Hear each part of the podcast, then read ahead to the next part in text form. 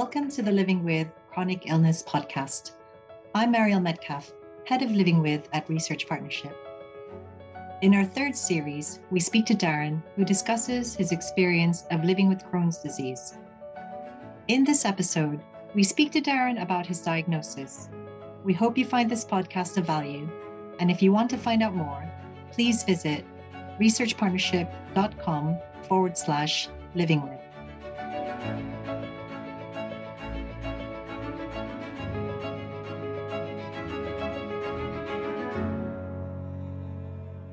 So, first of all, welcome, Darren, and thank you for your time today.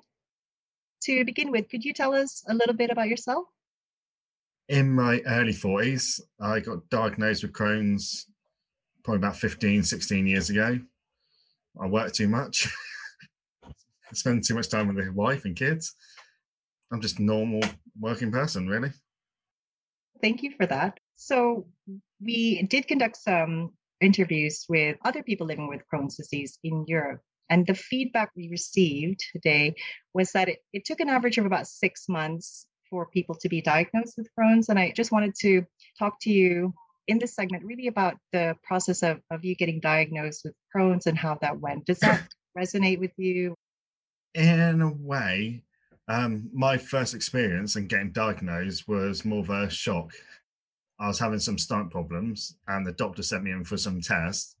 And literally within two days, they came back saying, "Oh, by the way, you've got Crohn's." So from getting tested to finding out, quite a very short period. And who did you see first when you?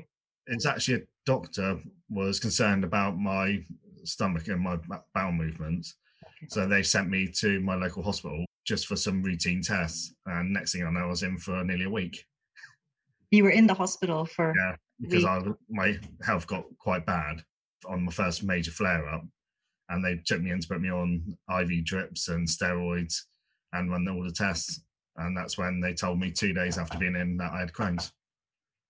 And you said you were shocked. Were there any other emotions that you were feeling? Um, a bit confused because I thought I was just going in for you know a one night overstay just so they could run some basic tests and then next thing I know, I've got a life changing condition.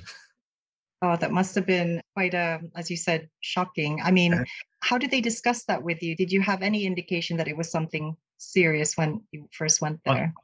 I, totally, if I thought I just had a bit of food poisoning when I first went in.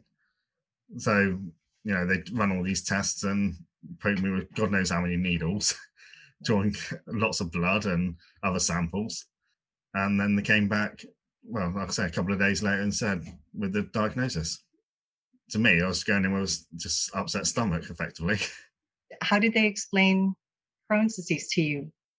Looking back on it, quite badly. Hmm. They just told me what it was and then said, "Oh, a consultant to be in contact." So it was one doctor saying what it is, and then having to wait for another a specialist to tell me exactly what it was all about. How did that make you feel? A little unsettled the fact mm. that nobody would actually give me a straight answer straight away. But once the consultant sat me down and talked me through it, then I started to understand it a bit more and why they made such a quick diagnosis, but also so, like a vague diagnosis. How did you understand that then? Why was there a vague and then a quick? Did they explain um, to you? Well, the the vague side of it was they made it sound like it was IBS, so you know, just a general bowel condition. And it wasn't until the specialist sat me down and told me it's actually a genetic disease or illness. There's nothing which can trigger it, nothing can cause it. It just comes on to some people at a certain age. And then he explained all the symptoms, the side effects, and you know, just took me through it quite slowly. Could you take me through a little bit about the tests you had to undergo? Did it take a long um, time because you stayed for a week? I stayed for a week because I lost quite a lot of weight in a short time, as you can imagine, with not being able to control anything and not eating, being sick, dehydration. So my weight just plummeted. And that's, I think they're more concerned about that rather than the Crohn's itself at the time. So they had me on IVs, pumping me full of fluids and steroids and antibiotics. But for the test, it was just blood tests every six hours, stool samples, on the second day, they had to sedate me slightly and do a colonoscopy, which wasn't very pleasant when you're not feeling in the best condition anyway. took a few samples, a load of pictures inside, and then that's where they left it really. And they Mm. just kept repeating the blood tests and general health monitoring, like temperature and blood pressure and all that over the next week, and just made sure I was stable. I see. I just wanted to backtrack a little bit because at the time that you thought you just had stomach issues, were you having those symptoms already before? Were you experiencing things and just didn't realize? Looking back, I probably had one major flare up a couple of years before. It was actually supposed to be my friend's stag do, and I ended up in bed for three or four days with upset stomach and stomach pains and cramps. And at the time, the doctor just put it down to a stomach virus. But looking back on it, that could have been one of the first flare ups I'd ever had, which was probably about two years before. And wh- which doctor said, oh, it's probably just a, a virus? Just my normal GP. GP. But it wasn't my normal GP, it was just a GP at my normal surgery. right. So I don't know if he actually knew much about Crohn's at the time or the markers, but back then, well, I say back then, it's only like 15 years ago, it didn't seem as widely known. So I don't know if he was as acute to it as they are now, or they seem to be. Right. So I guess when you look at the time to diagnosis for you, it was really quite over a long period of time because you were already having the symptoms before. If the Yeah. GP at that time had said, look, we should get you checked out, would you then have gone to hospital or would you have just said, oh, that's probably part of the stag do? No, I, well, I didn't actually go on the stag do. That's the thing. Oh, I It- see. It knocked me out about a day before we were all supposed to go oh. away for the stag do, so I never actually made it, which Oh. was more of a kicker. But if he'd have picked up on the signs earlier, I could have probably avoided being hospitalised because they would have been able to test while I was in a reasonably better healthy condition.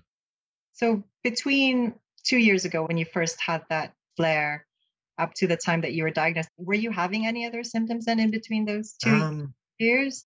not major flare-up symptoms like I recognise now. But I've had the odd stomach, you know, loose bowels and diarrhea, and everybody puts down to either something you've eaten or just a bug you've picked up. So I just put it all down to that.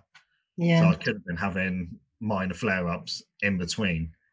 I see. So when they gave you the diagnosis, you came out of hospital. What did you do straight after that? Did you look up information or Well, they gave me quite a lot of information about different symptoms and all the side effects on medication and diet and how to actually try and reduce the impact of the diet. But a lot of it was just a standard eat healthier, try and exercise more. These are the medications we may want to try you on, just a general start off, really. Mm, There wasn't anything specific to me. It was just the generic leaflets they give out. so what would have been specific to you? What would you have wanted to get at that time? just a bit more information of how to try and control it or reduce the symptoms. Because the thing is, I was so drained when I was in the hospital that I didn't take a lot of it in. Because as you can imagine, they're waking you up every six hours for routine checks. You don't sleep well in the hospital. It was hot weather, so I wasn't sleeping that well anyway. I had a temp- slight temperature. All these steroids run through me. So it wasn't up until about probably a month after I came out of hospital that I actually started looking into it a bit more because I was just so drained. Yes. Did you have any other additional support while you were at hospital at that time from the hospital itself or personally? I had my family come around and see me, of course, but from the hospital, they did send the a few specialist nurses to try and just talk to me. But I think the problem was, like I say, I was so out of it. It felt like I was on a different planet for a week. I was just so tired. The first thing I did when I got actually out of hospital and back home is I slept for nearly two days. I was just absolutely drained. So that was the main thing I remember coming away from the hospital more than anything else is just how tired I was. Yes. So did they prescribe anything to you, I guess, when you were discharged? the main thing they put me on was prednisone. I can't say it. on- Prednisolone. That's the one. I can never say it. I was on that steroid course for about another month after I came out, just to try and get everything stable. And then when I saw the consultant, they put me on azathioprine. Well, eventually they tried me on a couple of others, but they a couple of the other drugs started to give me side effects, I see. I see. almost symptoms of the actual Crohn's. So it would aggravate my stomach. So they had to try two or three before they got me on the right one. So I just wanted to understand I know you've mentioned quite a few challenges already during this process of diagnosis. For you, again, looking back, what were the greatest ups and downs for you emotionally during that time? Emotionally, it was just the tiredness more than anything. Because when it flares up, or when been flaring up, it just makes you feel drained.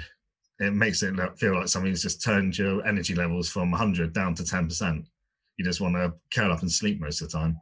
But physically, that's probably the only real side effect I had. Lucky I had my mum was actually a registered nurse, so she made sure she effectively kicked my backside to make sure that I was eating properly and looking after myself. And my boss was pretty good as well. He came, kept dropping off food parcels just to try and get me back healthy again. Wow. Always had friends popping around, coming in, crashing on the sofa to make sure I was wasn't alone. So emotionally side of it, I was fine. Sounds like you had a really great support network around yeah. you. Yeah, that's really good.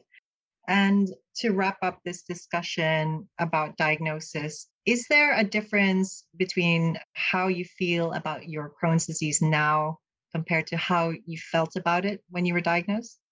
Yeah, now I'm taking my stride. I just don't let it stop me. Unless it's flaring up, I ignore it. It's going to be with me. If it's under control like it is at the moment, then it has no real impact. But back then, it was more of an impact because I didn't actually fully understand it. So I was a bit worried, you know, how's it going to progress? Is it going to get worse? Am I going to get better? But now it's just a case of, well, I've got Crohn's, I get on with it. Great. So that's all the questions I had for you, Darren, for today. So thank you for taking us through your experience. In our next podcast, we will be talking about how Crohn's disease impacts day to day life. And we hope you can join us for that session.